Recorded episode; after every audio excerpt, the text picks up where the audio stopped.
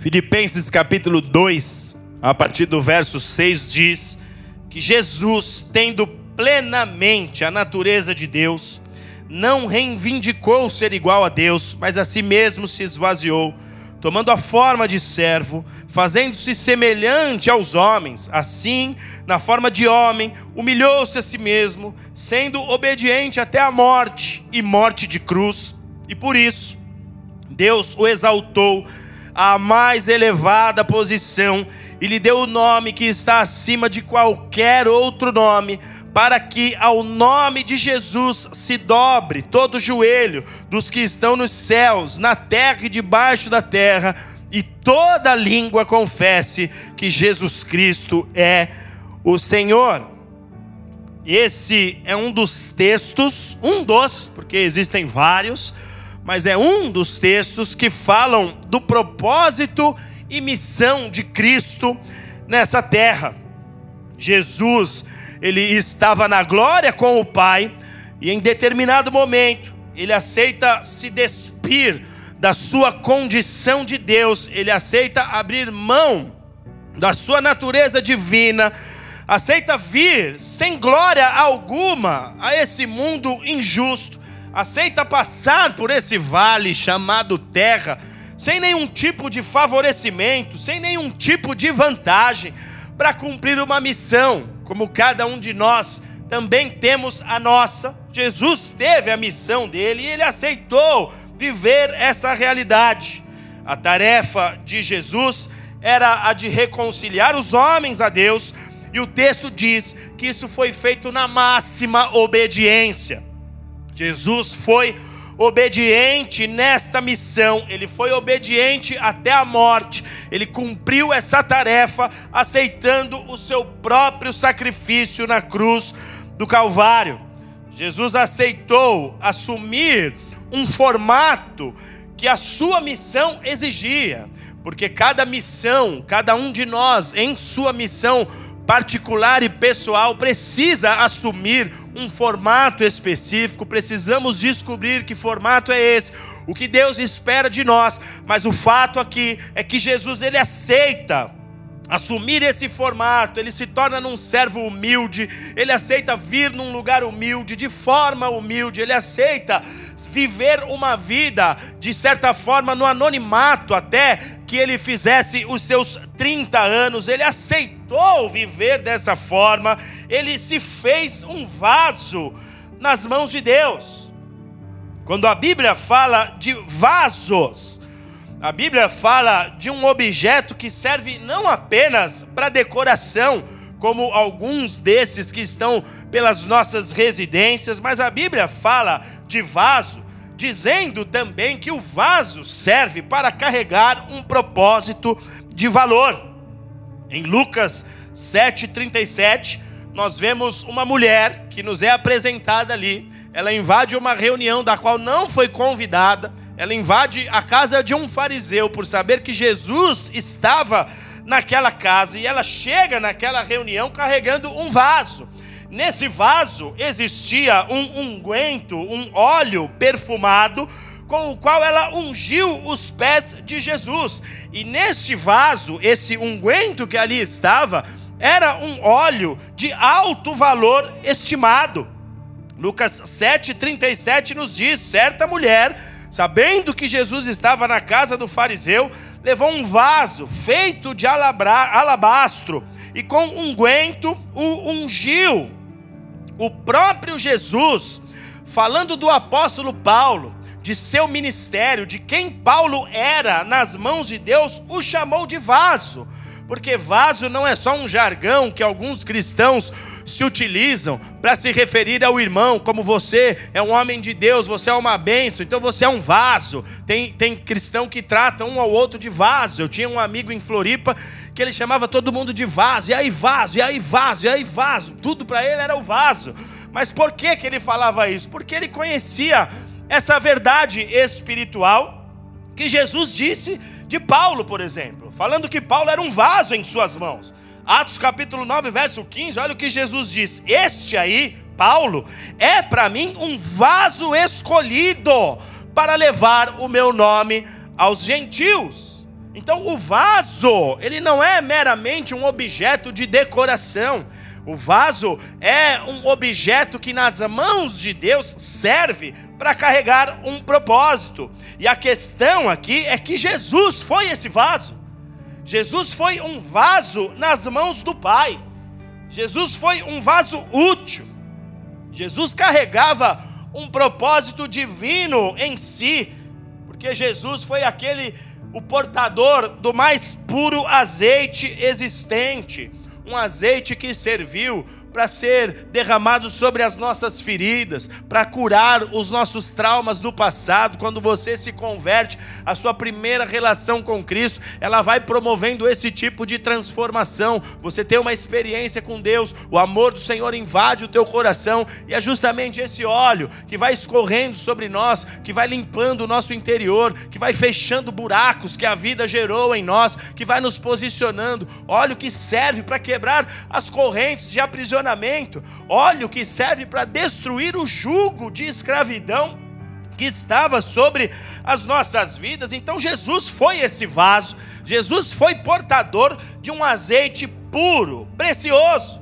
E em Filipenses 2, o texto lido aqui, texto diz que por causa da obediência de Jesus, em razão de Jesus ter aceito ser esse vaso útil nas mãos do Pai, o verso 9 nos diz que ele foi elevado à mais alta posição de autoridade no céu, à mais alta de, posição de autoridade na terra e a mais alta posição de autoridade debaixo da terra. O que o texto está querendo dizer é que não existe patente alguma em qualquer região, seja terreno ou espiritual, em qualquer dimensão onde haja vida, não existe patente alguma que seja maior do que a patente de Jesus. Amém? Isso aqui por si só é motivo suficiente para colocar um sorriso no teu rosto. Então olha para quem está do seu lado, dá um sorriso. Tudo bem que você comeu aquele temaki, há um risco enorme numa hora dessa de uma alga aparecer boiando, mas isso daqui, por si só, é motivo para nos alegrar. É motivo para você olhar para todos os teus inimigos e falar: toma essa, se liga aí, a patente é dele, a autoridade é dele, o nome sobre todo nome é o nome do meu Senhor. Então, por causa da sua missão e por como, pela maneira como ele foi obediente a essa missão, vaso útil, ele recebeu a máxima autoridade. E o texto diz que quando ele vier em sua glória, povos, línguas, nações, todas as regiões, sejam elas terrenas ou espirituais, se prostrarão diante dele e o reconhecerão como Messias de Deus, porque o texto diz que toda língua confessará que Ele é o Senhor. Isso inclui o diabo, isso inclui os demônios que te assolam, isso inclui todos os teus inimigos espirituais. Eles terão que confessar: Ele é o Senhor. Aqui na terra eles tentaram nos enganar, tentaram vender para nós uma carta do baralho que fosse o as da vez, mas não. Quando Ele vier, o texto diz: toda língua terá que confessar todo joelho, seja de homem simples, seja de homem soberano na, soberano na terra, seja de qualquer autoridade que existe, terão que se prostrar e reconhecer que Ele é o Messias de Deus. Então diz assim para quem está do seu lado, escolhe o mais bonito aí, se possível. Diz assim para ele: Jesus, o vaso excelente, prometeu voltar Agora estende um dedo de profeta aí e diz para ele: E você precisa estar pronto para quando esse dia chegar. Ele prometeu voltar. E quando ele voltar, ele voltará em grande glória. Aqueles que o rejeitam terão que olhar para ele e falar: era ele mesmo. Como um dos soldados que estava na cruz e falou: Cara, ele era o filho de Deus, não tem como negar, olha o que está acontecendo. Ele prometeu voltar, e nós precisamos estar prontos no momento da sua chegada. Jesus nos conta uma parábola que tem por objetivo chamar a minha e a sua atenção para essa necessidade. para a necessidade de nós estarmos prontos para o dia desse encontro, porque esse dia vai acontecer, amém? Coloca na tela para nós Mateus capítulo 25, verso 1, nós vamos ler juntos uma passagem conhecida que diz o seguinte: Então o reino dos céus será semelhante a dez virgens que, tomando as suas lâmpadas, saíram ao encontro do esposo. E cinco delas eram prudentes e cinco loucas. As loucas, tomando as suas lâmpadas, não levaram azeite consigo, mas as prudentes levaram azeite em suas vasilhas com as suas lâmpadas. E, tardando o noivo, dormiram todas elas. Mas à meia-noite ouviu-se um clamor: Vem o noivo, saí-lhe ao encontro. Então todas aquelas virgens se levantaram e prepararam as suas lâmpadas. E as loucas disseram às prudentes: Nos dê um pouco do vosso azeite, porque as nossas lâmpadas se apagam.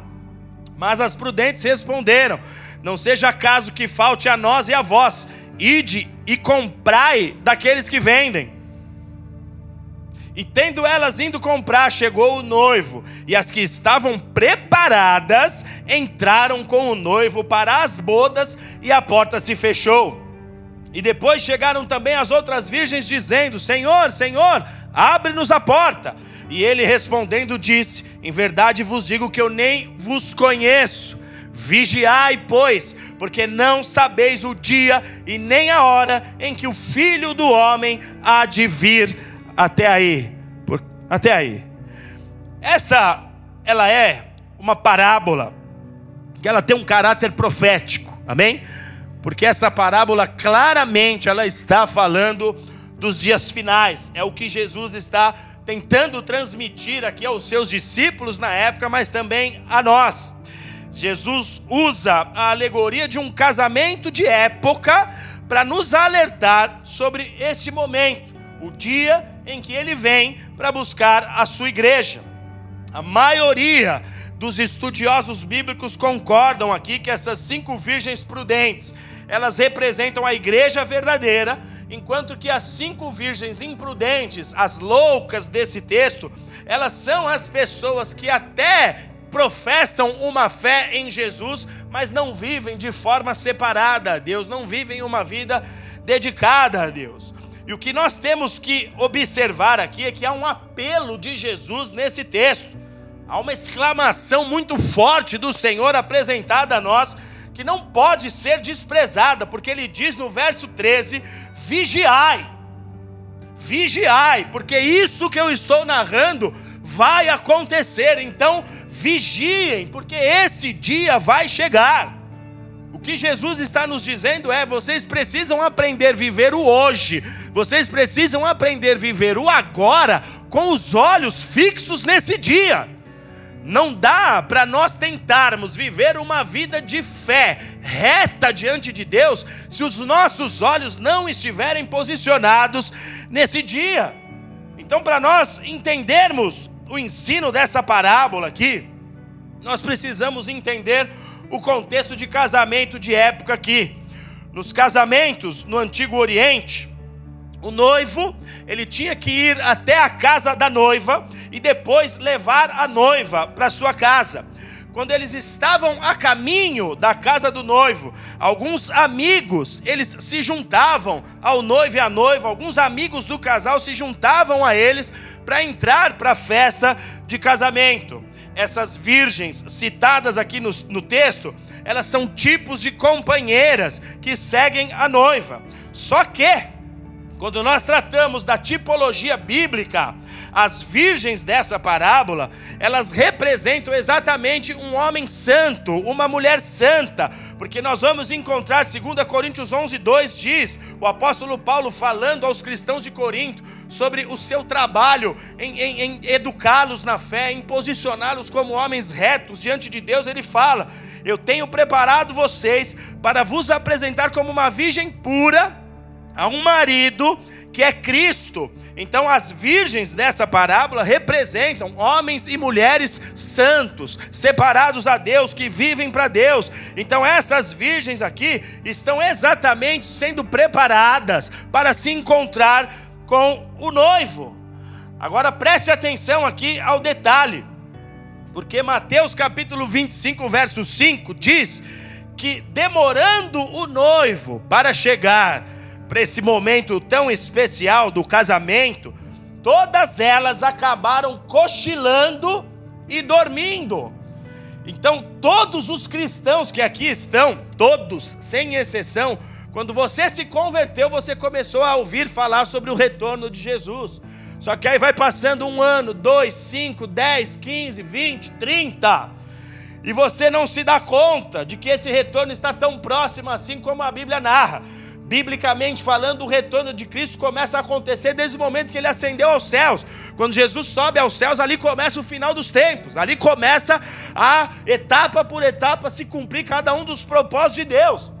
Então o texto está nos mostrando aqui que em função da espera, que para essas, essas virgens ela foi uma espera demorada, elas acabam dormindo, elas acabam se distraindo e cochilando. Só que aí o verso 6 diz que à meia-noite, num horário em que ninguém esperava, porque meia-noite aqui não é a nossa meia-noite, onde muitos de nós aqui estão começando as suas atividades. Lá na minha casa é assim, meu filho, meia-noite ele começa as atividades dele. A gente só se tromba em alguns momentos da vida, no almoço, alguns outros momentos, porque ele é noturno, ele trabalha à noite. Mas meia-noite aqui era igual para o seu avô, para o seu bisavô, já estava dormindo faz é muito tempo, desde que o sol se foi, eles já estariam dormindo. Então, à meia-noite, um momento em que ninguém está esperando, ouve-se um grito, verso 6. Aí vem o noivo. De repente, o noivo chega. E é exatamente assim que Jesus diz que será o momento da sua vinda. De repente, ele diz que será como um raio que sai do Oriente para o Ocidente. Ele diz que será como um ladrão que chega à noite sem que o dono da casa espere. Vai ser de repente. Ele vai vir como prometido e vai vir como ele alertou. Por isso ele fala: vigiai. Ele vai vir como ele mesmo se preocupou em alertar. O texto diz que nesse momento então cada uma pega a sua lâmpada. Essas lâmpadas, elas tinham por objetivo iluminar o trajeto. Aquilo que acontecia ali era uma espécie de um cortejo, um tipo de uma procissão. Cada pessoa tinha que se responsabilizar pela sua lâmpada, cada uma dessas virgens. Então, lâmpada aqui nesse momento significava norte, lâmpada significava direção, porque a lâmpada iluminava o caminho para a casa do noivo, para que nós saibamos em que direção seguir. Eu preciso de uma luz que me conduza. O Salmo 119, 105 nos propõe esse tipo de entendimento quando diz: Lâmpada para os meus pés é a tua palavra e luz para o meu caminho. Então, cada uma delas aqui era responsável em manter a sua lâmpada acesa. Só que o noivo chega, o texto diz que cinco dessas virgens descobrem tardiamente que é a pior hora para você descobrir que você tem um problema é quando você já não mais tem chance de repará-lo. Elas descobrem tardiamente que elas não tinham as suas lâmpadas acesas, e elas não têm condições de seguir o noivo, elas não têm condições de ir adiante. Aí elas tentam uma manobra de última hora, chegam para aqueles que têm azeite, é como se você chegasse para alguém e falar: dá um pouco da sua autoridade para mim, dá um pouco da sua unção para mim, como se isso fosse possível. Elas pedem do azeite das cinco virgens prudentes, só que não existe manobra de última hora. Porque quando o noivo chega, acaba um período e começa outro. Não tem como. Uma porta se fechou, foi o que Jesus disse. É como a porta da arca de Noé que se fechou. Imagine certas pessoas nadando e boiando e falando: Noé, quero entrar. Ele falou: Não tenho a chave. Ela foi fechada por fora. Não tem o que fazer. O que tinha que ser feito era antes, era o preparo. Eu, eu, anunciei, eu preguei. Vocês me chamaram de louco por construir uma embarcação dessa sem nunca ter chovido na terra. É exatamente o mesmo tipo de situação aqui. Elas tentam entrar, só que de última hora não tem mais o que ser feito. Quando o noivo chegar, acabou o tempo de preparo para o casamento iniciou as bodas iniciou o tempo do casamento. Então, se você tem algo a fazer em preparação para esse dia, esse momento é agora, só que não é amanhã, porque amanhã não existe para você e nem para mim, é agora. Então isso ensina que se você não estiver com a sua lâmpada acesa, você não vai ter condições de discernir os tempos, como elas não tinham como discernir o caminho. Você, sem lâmpada acesa, você não tem condições de se preparar adequadamente.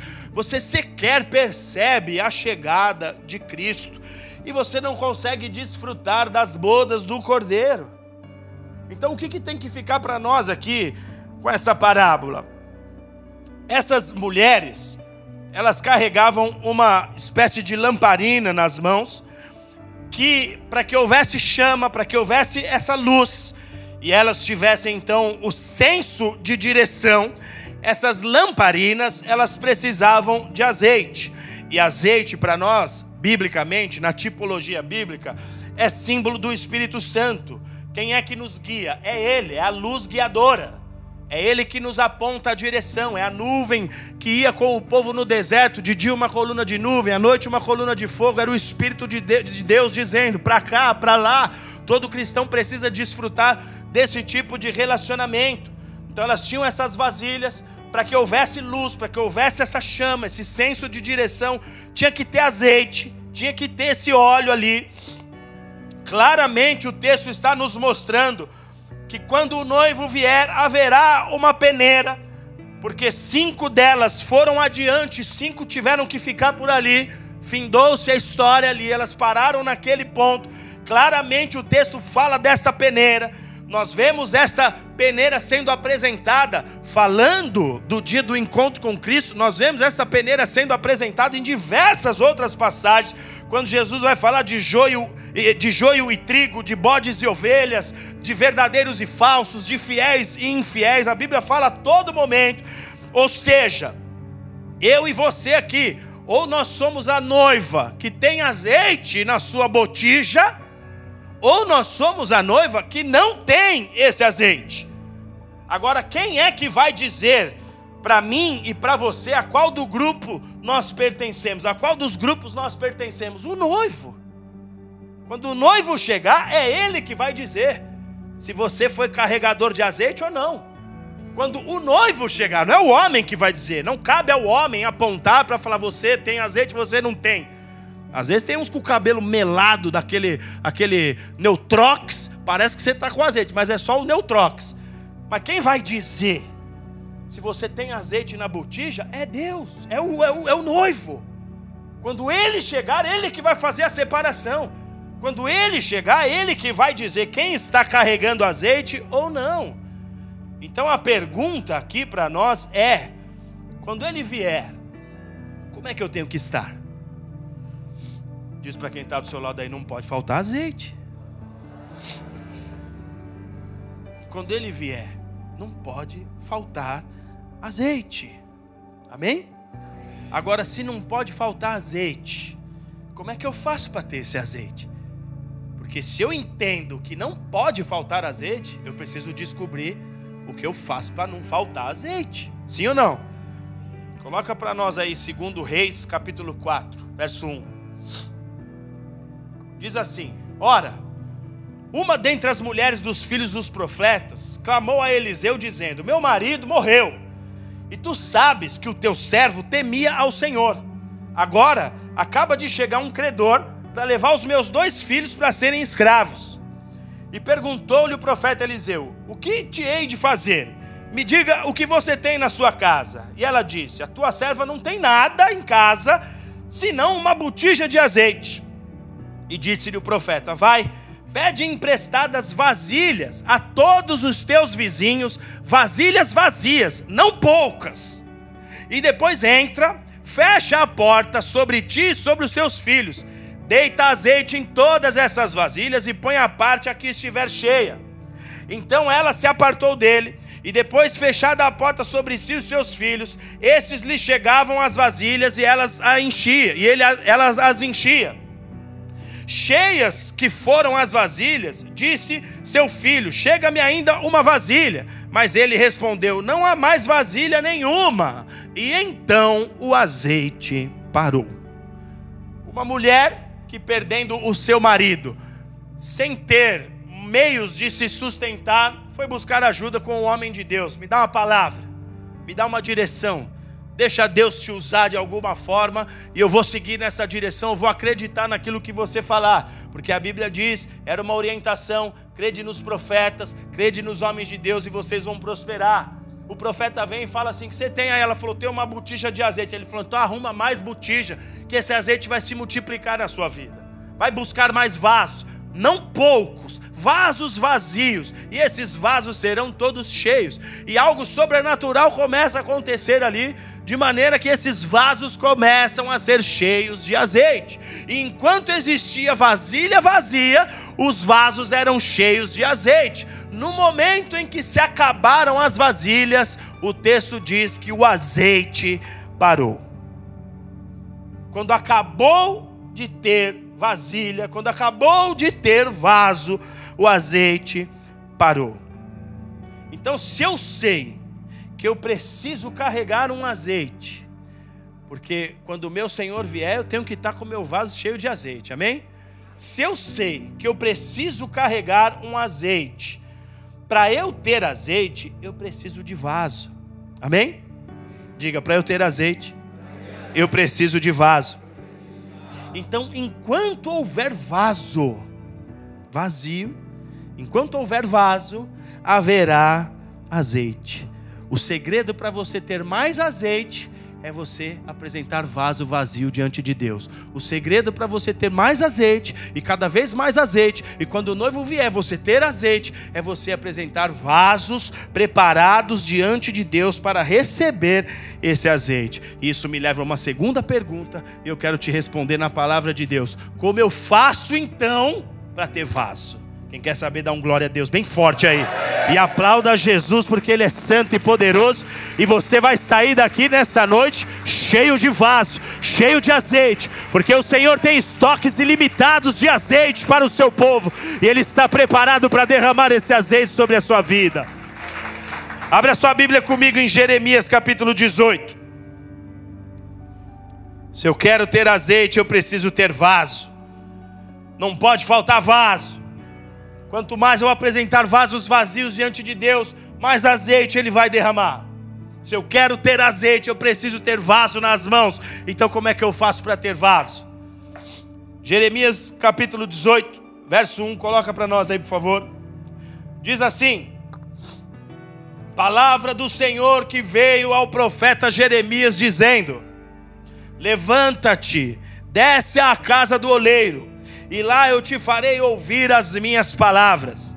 Desci, pois, à casa do oleiro, e eis que ele estava ocupado com a sua obra sobre as rodas. Como o vaso que ele fazia de barro se estragou na mão do oleiro, tornou a fazer dele outro vaso, conforme pareceu bem aos seus olhos fazer. Então veio a minha palavra do Senhor, dizendo: Não poderei eu fazer de vós como fez esse oleiro, ó casa de Israel. Assim diz o Senhor: Eis que, como barro na mão do oleiro, assim sois vós na minha mão, ó casa de Israel. Até aqui. Essa passagem, ela é uma metáfora apresentada por Deus que busca esclarecer o fato de que ele é criador e nós somos as obras criadas. Ele é o arquiteto do mundo, ele foi quem projetou a minha e a sua vida, tudo foi feito pelas mãos de Deus. E assim como o oleiro, ele tem poder sobre a sua obra, Deus quer deixar claro através dessa mensagem que ele, por ser criador, ele tem todo o poder e domínio sobre as nossas vidas. A ideia do texto aqui é que nós, por nós mesmos, nós não somos capazes de dar uma forma adequada para as nossas vidas.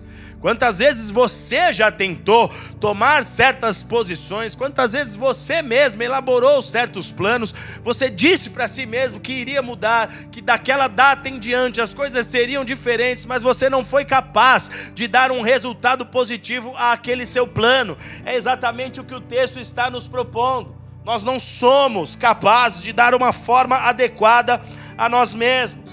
Então, se nós queremos ser um instrumento útil nas mãos de Deus, se nós queremos ser portadores de azeite, nós não temos a chance de, através do nosso próprio braço, através da nossa própria força, modelar as nossas vidas de maneira tal que nós possamos ser receptores desse azeite. Então, em outras palavras, o que, que o Senhor está nos propondo aqui? Nós precisamos do oleiro nós temos a necessidade contínua, diária, de estarmos na casa do oleiro para sermos por ele moldado. Quando nós falamos do trabalho do oleiro que é citado no texto, nós temos que ter em mente aqui que a matéria-prima para a fabricação de um vaso, neste contexto, era o barro. Jesus, o, o, Senhor está dizendo aqui no texto, é como o barro na mão do oleiro. O oleiro vai dar forma a um vaso e ele usa a matéria-prima, que é o barro. E o que é esse barro na aplicação prática? Somos nós. O barro sou eu e você. Eu e você fomos formados do pó da terra. A Bíblia diz isso. E quando a Bíblia está falando de barro, ela está se referindo a nós. Gênesis capítulo 2, verso 7 diz: Formou o Senhor Deus do pó da terra. A palavra formou que está empregada nesse texto, a palavra hebraica aqui, é uma palavra chamada yatzar, que é a mesma palavra para oleiro. Então, formou o oleiro do pó da terra. O oleiro fez do pó da terra a minha e a sua vida, como uma obra feita de barro tudo na criação experimentou de Deus o haja. Deus disse: haja isso, haja aquilo, haja aquilo outro. Ele deu a palavra para criar. O homem não. O homem ele fez com as suas mãos. O Senhor formou o homem do pó da terra. Então, o trabalho do oleiro aqui se dá através do barro, se dá através do pó da terra. Se nós queremos que não falte azeite, não pode faltar vaso. E se eu não quero que falte vaso, eu preciso diariamente me submeter ao trabalho do oleiro. Você não pode se desconectar dessa verdade. Só Deus é que sabe o que é melhor para as nossas vidas. Só Deus é que sabe qual caminho nós devemos seguir, em que direção. Muitas vezes, precipitadamente, nós tomamos as nossas decisões. Há pessoas aqui que já foram acostumadas a, em todos os passos que dariam em suas vidas, consultar a Deus, mas de repente, por algum motivo, passaram a não consultar mais ao Senhor e você voltou a viver como era a sua vida antes da fé, no seu braço, da sua forma, da sua maneira. Só que se nós desejamos ser vaso nas mãos de Deus, nós precisamos nos submeter ao trabalho do oleiro todos os dias. Quando o oleiro tem uma obra para fazer, então ele vai atrás do barro para fazer a sua obra, e ele vai encontrar esse barro em três estados diferentes. Ele tem um projeto, ele precisa da matéria-prima. E quando ele sai para buscar o barro, ele encontra o barro endurecido, encontra o barro poroso e encontra o barro úmido. Esse barro, para se tornar em vaso, ele vai precisar passar pelo processo do oleiro. O oleiro vai ter que trabalhar ele com suas mãos, o oleiro vai ter que dar forma para esse instrumento. O barro endurecido é o tipo de barro que nós temos aqui na nossa região Nordeste quando você vê as cidades do nosso sertão, aquele chão rachado, aquele chão em pedaços, que parece que ele está até em cacos de barro, você consegue pegar uns pedaços de caco de barro nas mãos. Esse é o barro endurecido. Isaías capítulo 30, verso 14 diz que o Senhor, ele quebrará como se quebra o vaso do oleiro, despedaçando, sem nada lhe poupar, não se achará entre seus cacos um pedaço que sirva para pegar brasas da lareira ou para tirar água da cisterna. Deus está dando essa palavra para Israel através de Isaías, porque Israel, em, diante de uma das suas guerras, dos seus embates, foi buscar apoio no Egito. Em diversos momentos Israel pecou dessa forma.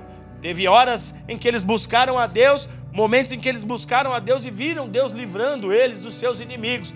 Mas haviam outros momentos que eles buscavam apoio em nações mais fortes, nações que tinham uma, uma estrutura bélica melhor para ajudá-los em alguma campanha. E Deus estava falando: não faça isso. Não busquem apoio nos homens. Não busquem a confiança nos homens. Eu quero ajudar vocês, eu vou ajudar vocês como eu já prometi, porque quando eles saíram do Egito, Deus falou para eles: Eu mesmo vou cuidar dos seus inimigos, eu mesmo vou cuidar das suas guerras. Só que eles não confiaram, eles fizeram aliança com o Egito. Então o Senhor vem com uma palavra para ele e diz: Então eu vou quebrar vocês em pedaços, eu vou quebrar como o oleiro quebra um vaso que não ficou bem feito, vou deixar vocês em cacos de barro não vai dar nem para vocês pegarem um pouco de água no poço com esse caco de barro. E sabe o que, que isso significa para nós, amados?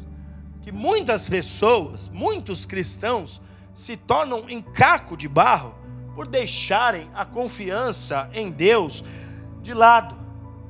Gente que se acostumou em algum momento jejuar para ver respostas, se acostumou em algum momento esperar em Deus, enfrentar certos processos, mas que em algum momento acabaram se enrijecendo.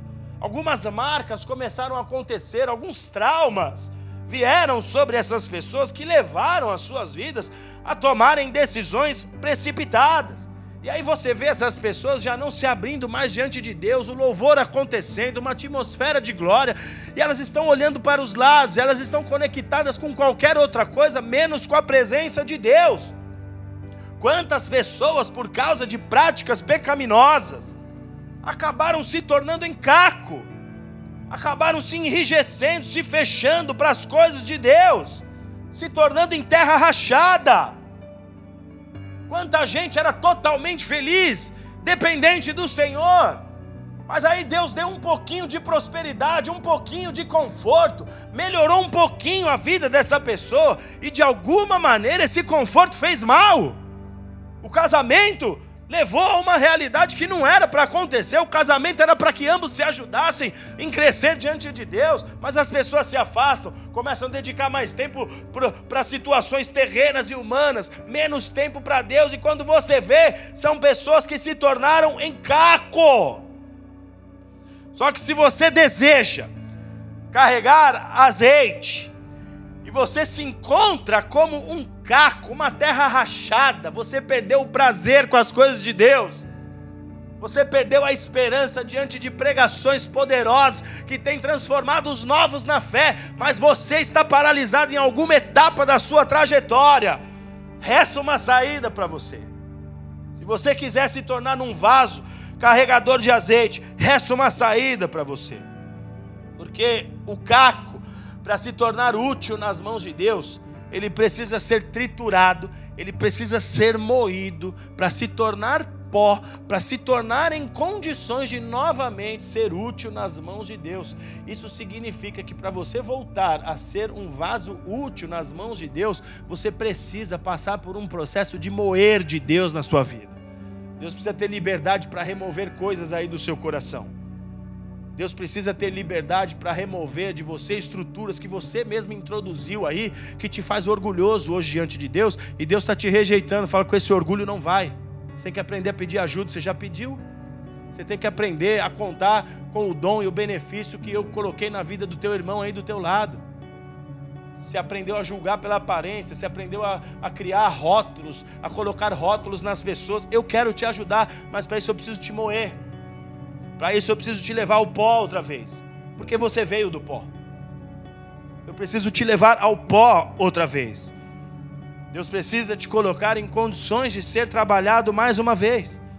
E se você deseja se tornar útil nas mãos de Deus, um vaso carregador de azeite, porque quando o noivo vier, ele quer te encontrar cheio de azeite. Você precisa dizer para ele agora. Se você se encontra como caco, você precisa dizer para ele agora: vem me moer, Senhor. Vem me moer, vem me esmagar. O segundo estado do barro que o oleiro encontra, quando vai atrás da matéria-prima para sua obra, é o barro poroso, é o pó propriamente dito. E o pó não tem como ser usado para essa obra sem que ele seja misturado com água. Para que esse pó vire uma massa, ele precisa receber água para se tornar numa massa moldável. Então, antes de se tornar em massa moldável, esse pó, esse barro poroso precisa ser molhado. E quando nós nos sentimos secos em nossas vidas, a impressão que temos é que nada do que fazemos gera resultados satisfatórios. Quando você está seco na sua vida espiritual, você tem a impressão de que toda experiência adquirida, seja em que área for, seja na sua área de negócio, naquilo que você antes tinha certa habilidade, seja na tua vida espiritual, a impressão que se tem é que todas as experiências vividas, tudo que você aprendeu, parecem ser insuficientes para trazer vida outra vez para a sua história. Você tenta até estabelecer certos padrões, certos esquemas, para de novo ter um vislumbre daquilo que já foi um dia. Você cria suas planilhas, você cria o seu tempo de busca a Deus, você cria as suas maneiras. Mas quando você está seco espiritualmente, a impressão que se tem é de que isso não gera resultado algum. Você se sente pó. Parece que as pessoas te olham e dizem: Você não é de Deus? Você não está há tantos anos no Evangelho? Você não é um homem de Deus? Você não é uma mulher de Deus? Onde é que está a tua alegria? Nunca mais te vi sorrir. Nunca mais vi teus olhos brilharem. As pessoas ao teu redor começam a fazer esse tipo de questionamento: cadê sua alegria? Você se sente pó. Só que para que esse barro poroso ele possa assumir formato de vaso para ter azeite de novo? E quando tem azeite, tem alegria. E quando tem azeite, tem favor de Deus. Para que esse vaso possa vir a existir, para que esse barro se torne nesse vaso, ele precisa ser molhado. E há duas formas de você molhar esse pó. A primeira delas são as lágrimas. Salmo 42, verso 3 diz: As minhas lágrimas têm sido o meu alimento dia e noite, enquanto me dizem continuamente: Onde está o teu Deus? O salmista estava exatamente assim. As pessoas olhavam e falavam: Cadê o teu Deus que você diz que crê? Cadê o teu Deus entrando aí na sua necessidade agora e mudando e entrando com provisão?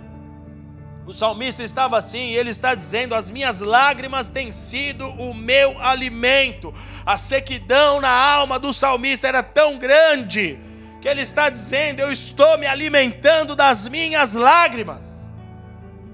Sabe quando as coisas estão tão difíceis que o que você consegue fazer é só chorar? Você só tem força para chorar, para se lamentar.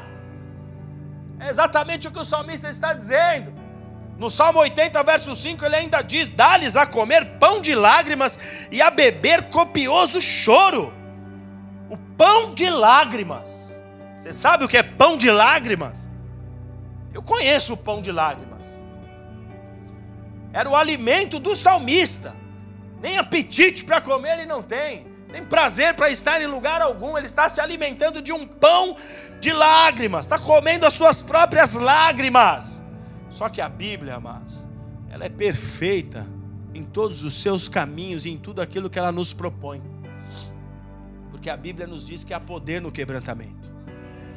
Quando você chora, coisas começam a acontecer.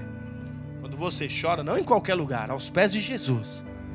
Não é para você chorar para a tua vizinha que nem sabe o Deus que você conheceu. Ela não tem nem ideia de que Deus é esse. Não é para você ir chorar para pessoas que não têm a menor condição de te dar um conselho pautado nas Escrituras. É chorar, mas chorar aos pés de Cristo. É chorar, mas é chorar no lugar certo. É chorar, mas é saber onde é que eu estou derramando as minhas lágrimas. Quem é que está vendo a minha dor? Quem é que está vendo o meu gemido?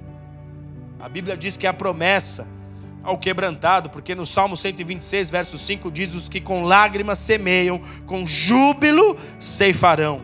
Vai regando esse barro, vai regando esse barro, apresenta diante de Deus as tuas lágrimas, vai regando esse barro, vai regando essa terra, você ainda vai se tornar um vaso útil nas mãos de Deus. Deus não se esquece do teu choro quando ele é dedicado ao Senhor. Você não foi chamado a chorar em outros altares, você foi chamado a chorar no altar de Deus. E a Bíblia diz que a outra maneira de você regar o pó é por meio da palavra, porque a palavra simboliza a água, a água na Bíblia simboliza a palavra de Deus. O Senhor fala aos seus discípulos: vocês estão limpos, porque a palavra tem lavado vocês. O salmista diz, verso, é, Salmo 42, verso 1: Como a corça anseia pelas águas, assim suspira a minha alma por ti. Palavra é como uma água que vai regando também esse barro.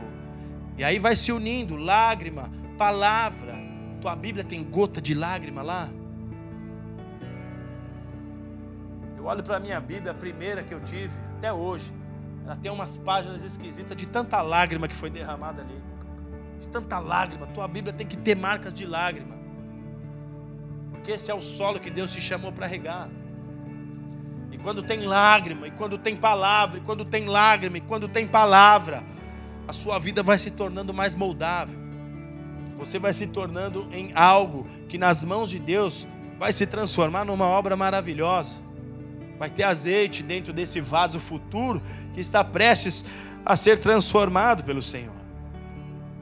E o terceiro tipo de barro que o salmista, que o oleiro procura para fazer a sua obra, é o barro úmido. O barro úmido é o barro que já é flexível. O barro úmido é aquele que pode assumir um formato. Ele é o barro que está pronto para ser trabalhado pelo oleiro.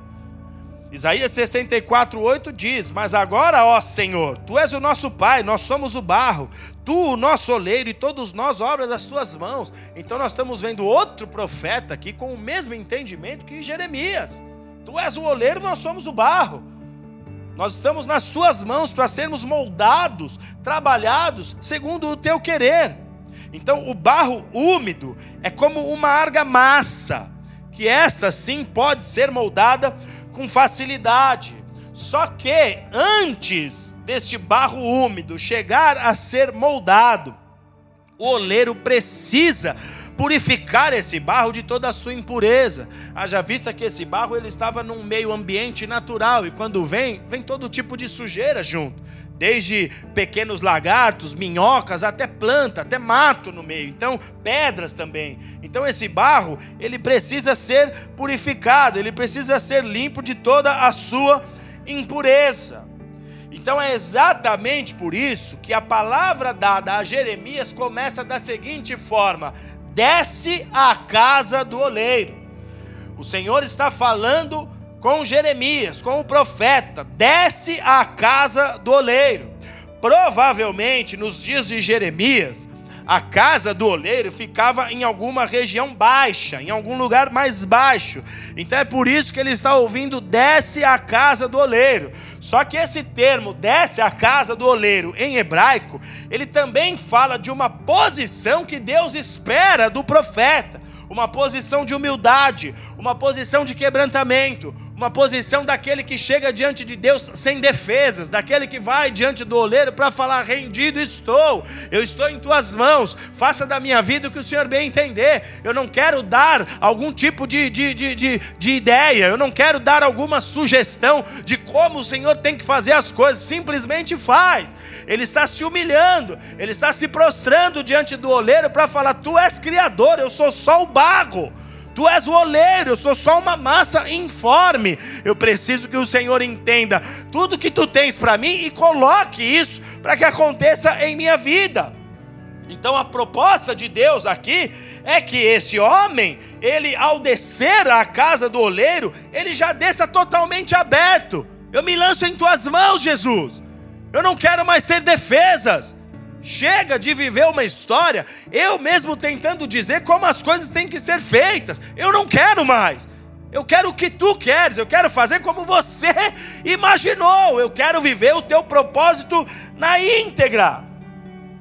A Bíblia nos diz que a palavra solo no hebraico é a mesma palavra que originou o nome de Adão.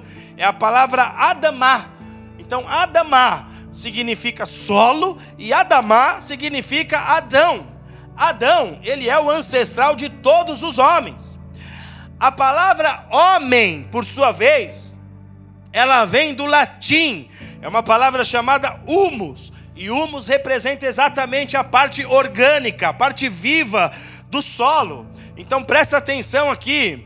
As palavras humildade, humanidade e homem, elas têm as suas raízes em humus.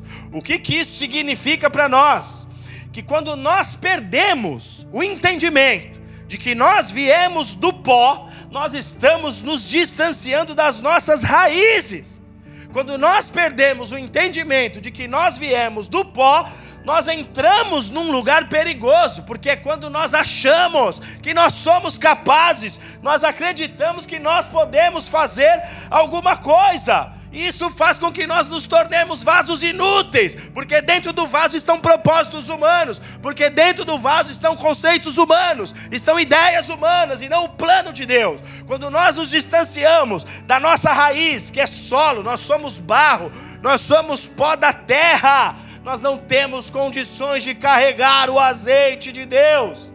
Você só vai poder carregar o azeite de Deus quando você entender quem é o oleiro e quem é o barro. Você só vai poder carregar o azeite de Deus quando você entender que você tem que se lançar nas mãos dele para que ele dê forma sua história. Então, a proposta aqui de Deus para o profeta, ao chamá-lo para a casa do oleiro, é falar: vem andar em humildade, porque você é humus, você é barro, você é terra, vem andar em humildade. E é fácil, amados, você ser humilde quando você não tem nada. É fácil você ser humilde quando você depende da ação de Deus para tudo.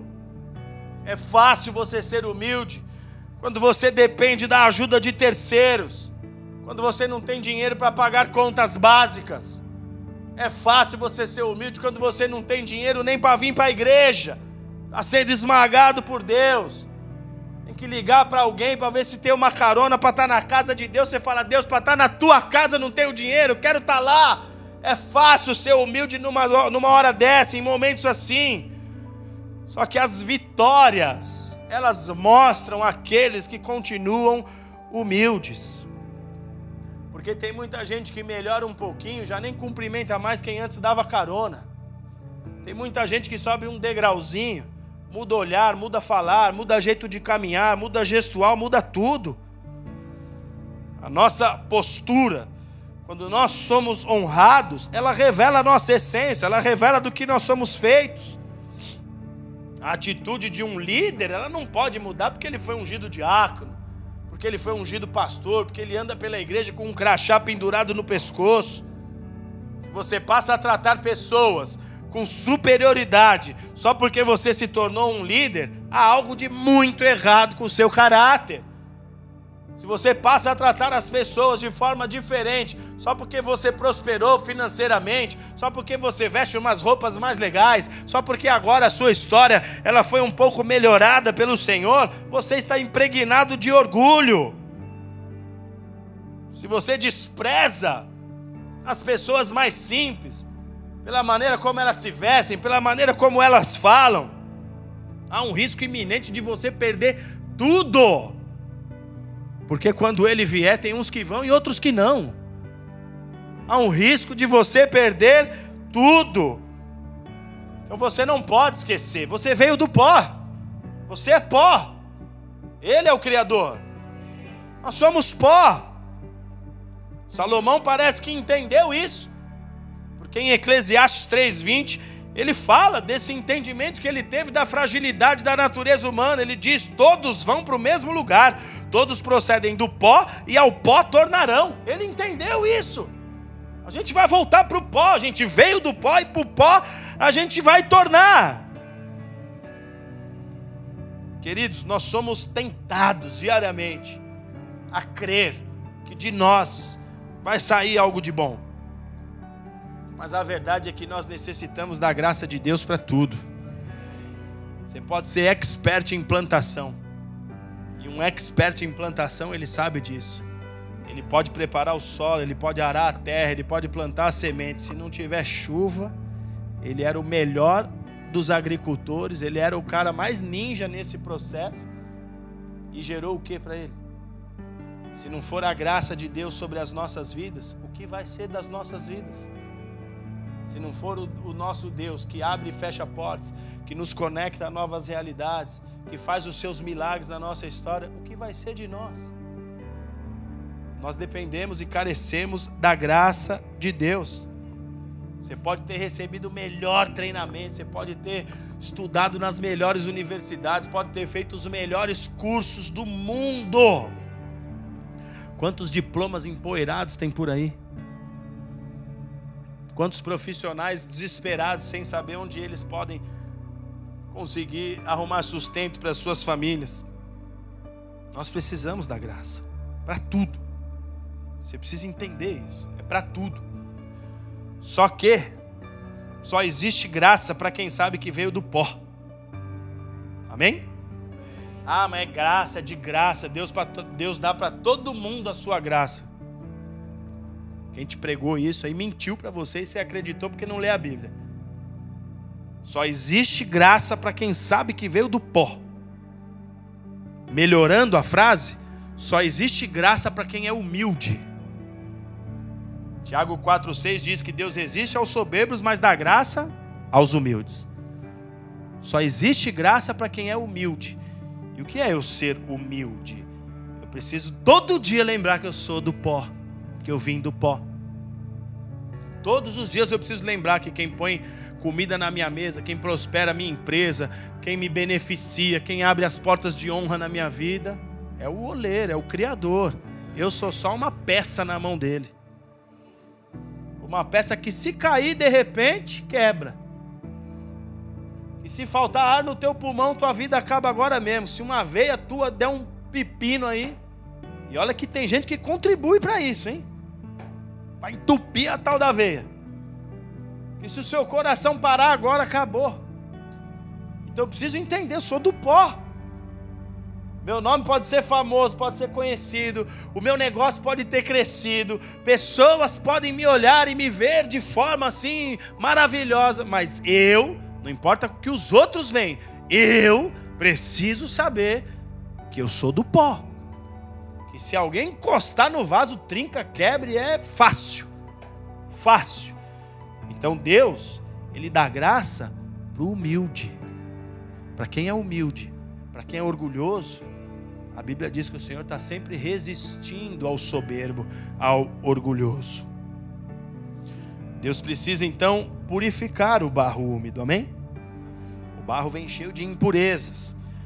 Para que a obra seja agradável e possa carregar o azeite, Deus precisa purificar.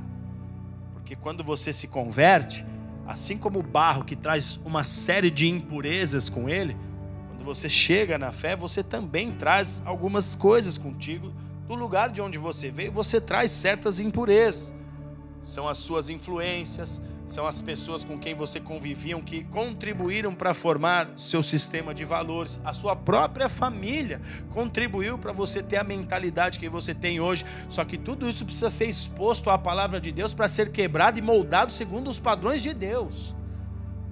Se os nossos pais não foram vasos úteis, perfeitos nas mãos de Deus, íntegros, eles não nos transmitiram a palavra em essência, de forma legítima. Eles nos transmitiram algo talvez contaminado ou faltando certas realidades. E nós precisamos entender que o meio de onde nós viemos traz muitas coisas conosco. Então o barro, ele precisa ser purificado. Esse barro úmido precisa passar por um processo de purificação. O vaso, em sua fase final de fabricação, ele é levado ao forno. E esse forno atinge altas temperaturas, de até mil graus. Esse vaso é posto nesse forno. Muitos desses vasos, por ainda conter alguma impureza, eles acabam sofrendo pequenas rachaduras. Então, para cobrir essa rachadura, alguns oleiros desenvolveram suas próprias habilidades de forma astuta até eles passam uma cera nessas rachaduras para não perder aquela obra totalmente, para não, não se desfazer daquele projeto. São pequenas, são rachaduras pequenas, invisíveis talvez, mas eles que conhecem a obra estão vendo, estão cientes. O vaso rachou lá no forno, então eles desenvolveram a prática de passar uma cera nessas rachaduras, passar uma pintura, uma tinta por cima, fazer alguns desenhos para cobrir essas pequenas rachaduras. Então, uma vez que o trabalho foi concluído, recebeu esse acabamento, nem os mais entendidos do assunto podem dizer se aquele vaso tem ou não rachadura, porque não dá para perceber.